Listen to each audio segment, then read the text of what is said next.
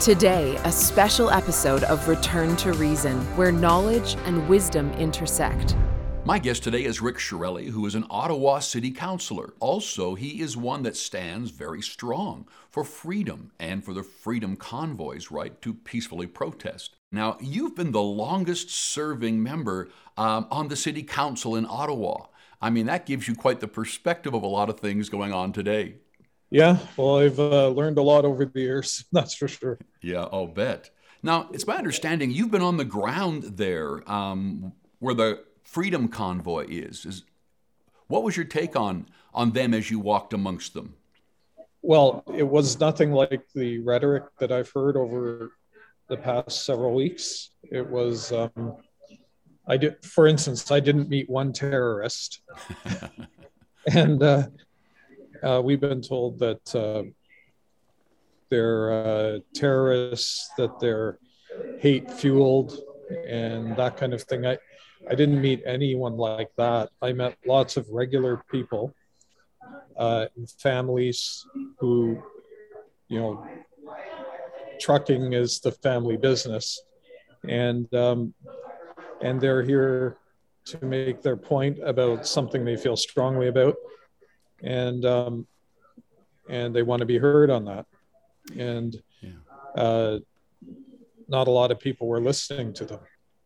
You seem to be, uh, correct me if I'm wrong, the only council member that is seems to be standing for freedom of speech for the Freedom Convoy. Well, I guess you could look at it that way. There's uh, most seem to uh, think that being part of the convoy is in itself illegal, uh, which I don't understand. I, you know, you're allowed to protest in Canada. It's part of. Uh, It's part of our democracy. And uh, I've heard this isn't a protest. They're demanding the overthrow of the government. Well, they're demanding that uh, the prime minister resign, but you're allowed to do that in a democracy. Right. Uh, you're not allowed to do it with guns. You're not allowed to go in and try to force a new government into office, but you're allowed to to uh, be opposed to a government if you want to be. Right. And uh, I think they have a right to uh, have their say and to protest. And sometimes that's inconvenient in a capital city. Uh, it's inconvenient to your day-to-day life here. Um, but there are a lot of good things that go along with being a capital city. And so you take the, the bad with the good in that situation. And, um, but, you know, the, the convoy... From the very beginning, I think that, that most of the members have realized if they hadn't honked their horns all night, uh, they wouldn't have alienated so many Ottawa residents. Are you being flooded by calls? Like, we get the feeling from mainstream media that it's like thousands of calls are coming in to you. Is that a correct uh, guess on my part? Or? No, that's not true. There, this isn't even the top issue of the year in terms of phone call generation. But there are phone calls uh, from people who've been kept awake at night. And I think the truckers now realize that they probably should have stopped the horn blowing at eleven o'clock or something, according to our bylaws. And right. If they had done that, they would have alienated fewer people. But that's okay. They've made their their point that way, but no one had come out to talk to them. And I think that was a mistake. When you had the chief of police from the beginning saying there is no policing solution to this, usually politicians understand that that is code for, okay, it's up to you politicians to get in there and speak to people and, and try to resolve it in a uh, more cooperative way. Uh, than enforcement. It seems like that's what uh, the government wants even still. They want policing to deal with this. Yeah. Well, there's no, no question that they look stronger if it's policing that deals with it, but um, that won't resolve uh, the issue and the reason people... I met a lot of people who've spent a lot of their own money to come here. And I think if you drive from Calgary to Ottawa, then uh, you at least want to be heard. And by being heard, it's not really good enough that people heard your horn honk. Uh, you want them to hear what you want, have to say. And I think if if more politicians had realized that uh, that's necessary, mm-hmm. uh, then we'd be in a better situation. Because I think most agree the goal should be that this be resolved at some point and without any violence. So with that in mind, there are certain things that need to be done and things that need to be avoided. Like, I thought it was a bad move to call in the Children's Aid Society to uh, the Child Protective Services people to um, go up to each truck that has a family in it. And, uh, you know, it's one thing to check on the kids, but it's another thing to check on the kids in a political way.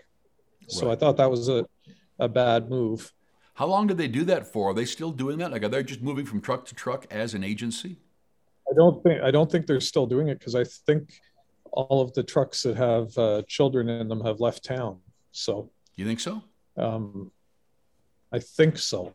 I haven't. My last time I went and talked to people, I didn't see any families still here. So okay.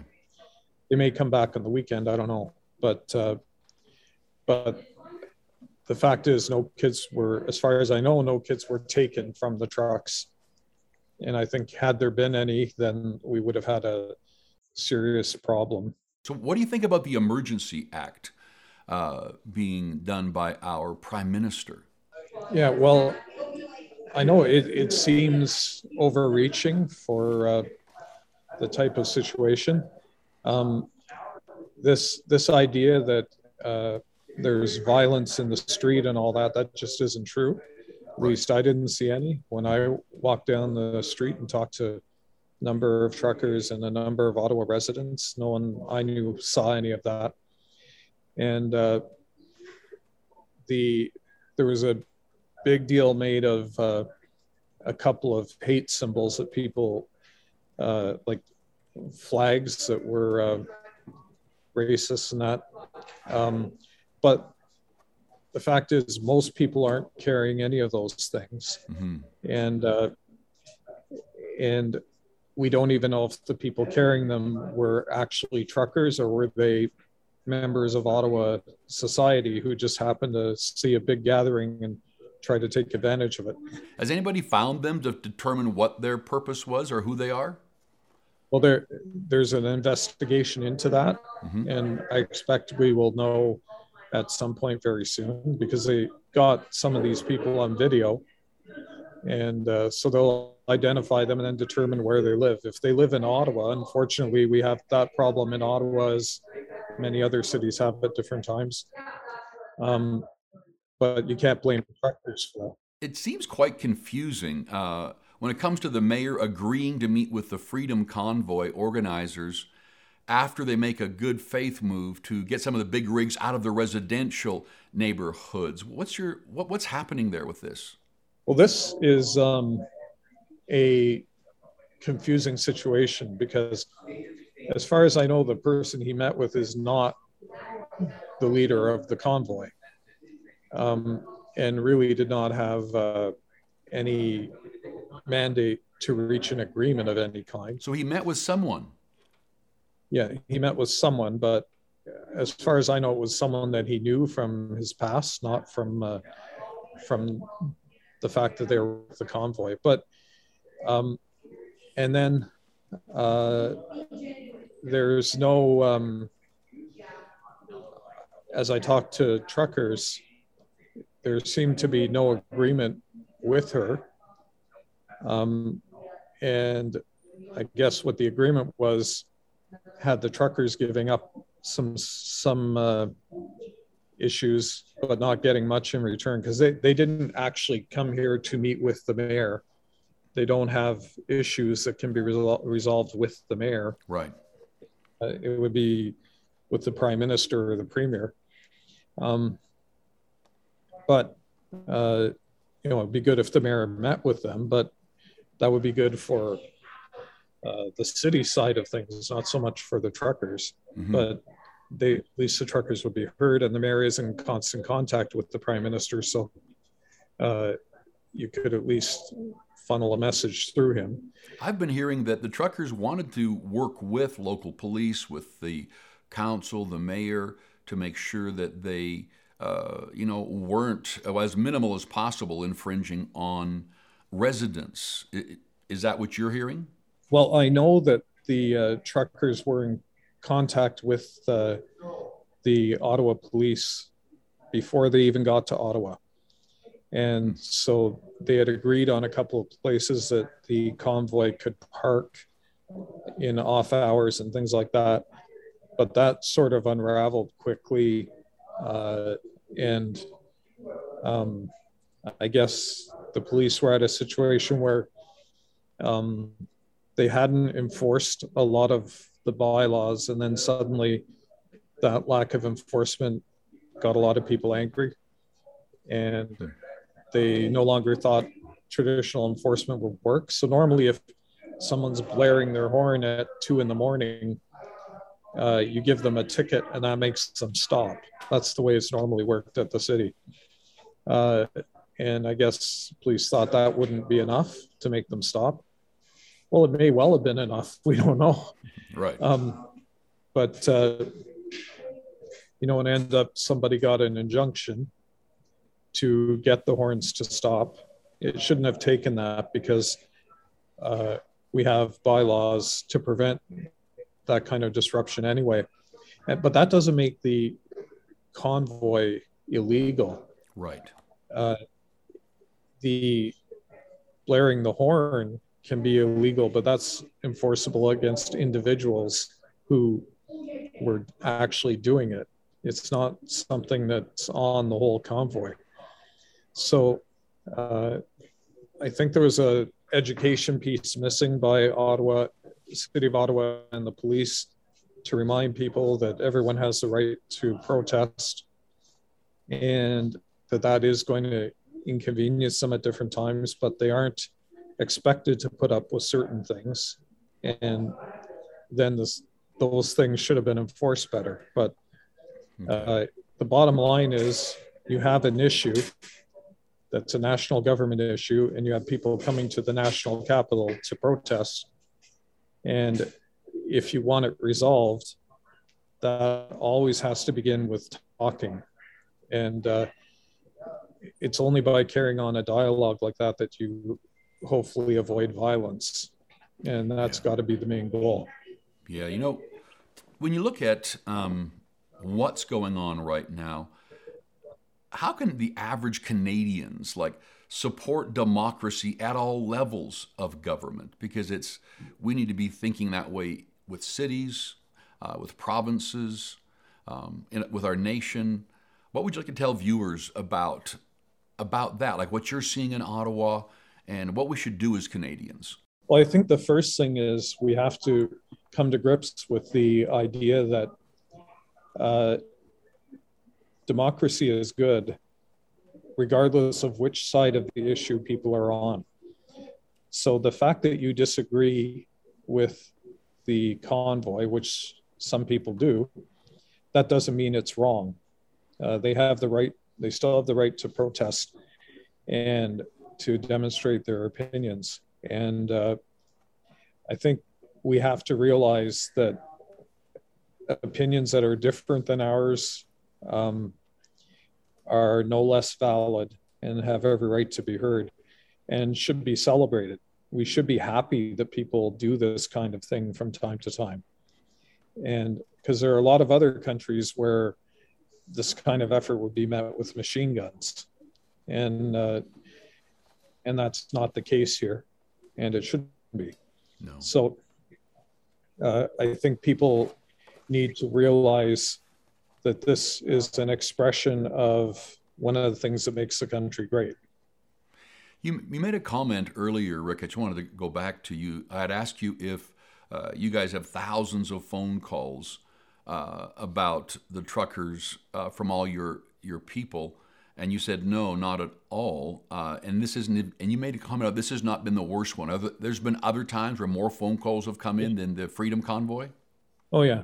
when we had the ice storm, we had a lot of phone calls, and that's people. We had a major ice storm in nineteen ninety-eight, and uh, most areas of the city lost power and that kind of thing. So we did have uh, issues that we had to deal with. We had a tornado hit here a couple of years ago. Mm-hmm. Right. And uh, they generate a lot. We had, um, I remember when city council tried to uh, have a plastic cow removed from the roof of a business. And that generated over ten thousand uh, interventions from the public. And so it, something that seems some uh, a bit frivolous right now still generated a lot, and people were demanding that this business's right to express itself be protected. Yeah. And other people didn't seem to realize that the cow was plastic and not real, and they wanted to save the cow. That's funny. What, Rick, what's the political climate like there in Ottawa? I mean, if you were to just tell us, tell the world, hey, what's it like there right now in that city? Well, since the uh, Emergency Act, um, I've heard from a lot of people who say that uh, this has gone too far, and they take one side or the other. Either it's gone too far because the truckers have made them go this far, or the Prime Minister has gone too far and overestimated the uh, significance on daily life of the uh, convoy.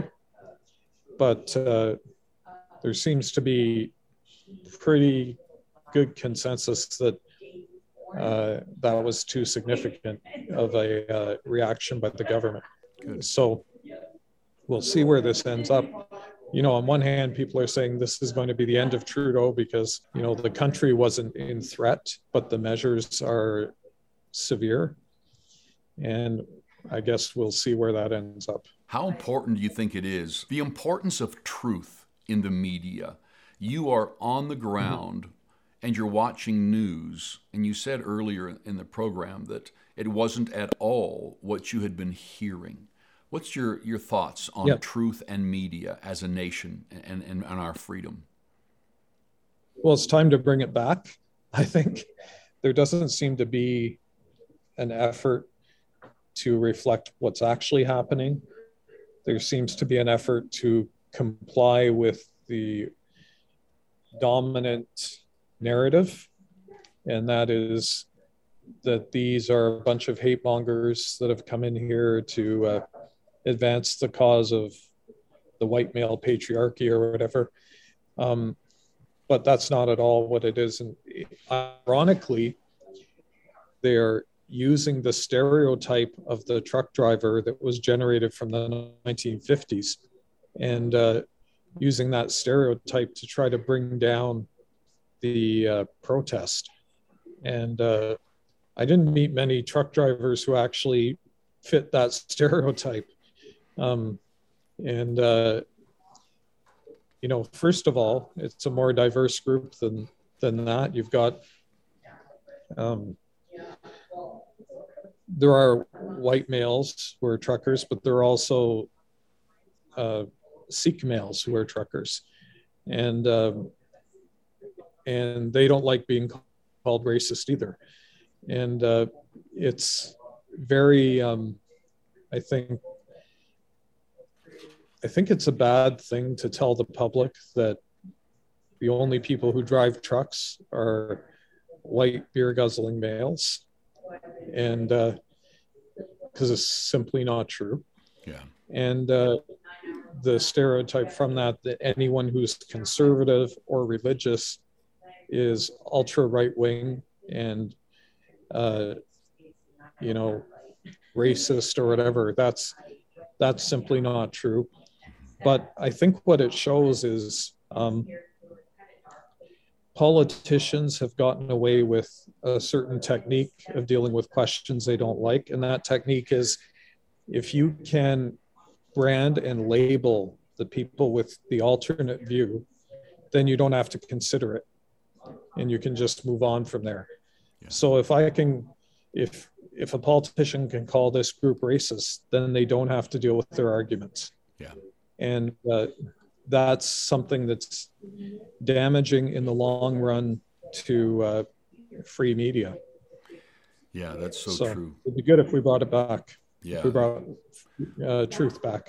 Well, Rick, thank you for joining me today, and uh, I I want to thank you for speaking up, uh, for speaking truth as you see it. I think you're in a very important position there, on the council in the city, and I'm glad that you're you're talking about what you see, uh, rather than just joining some narrative. So thank you, and uh, our prayers are with you in the weeks ahead. Okay, thank you very much.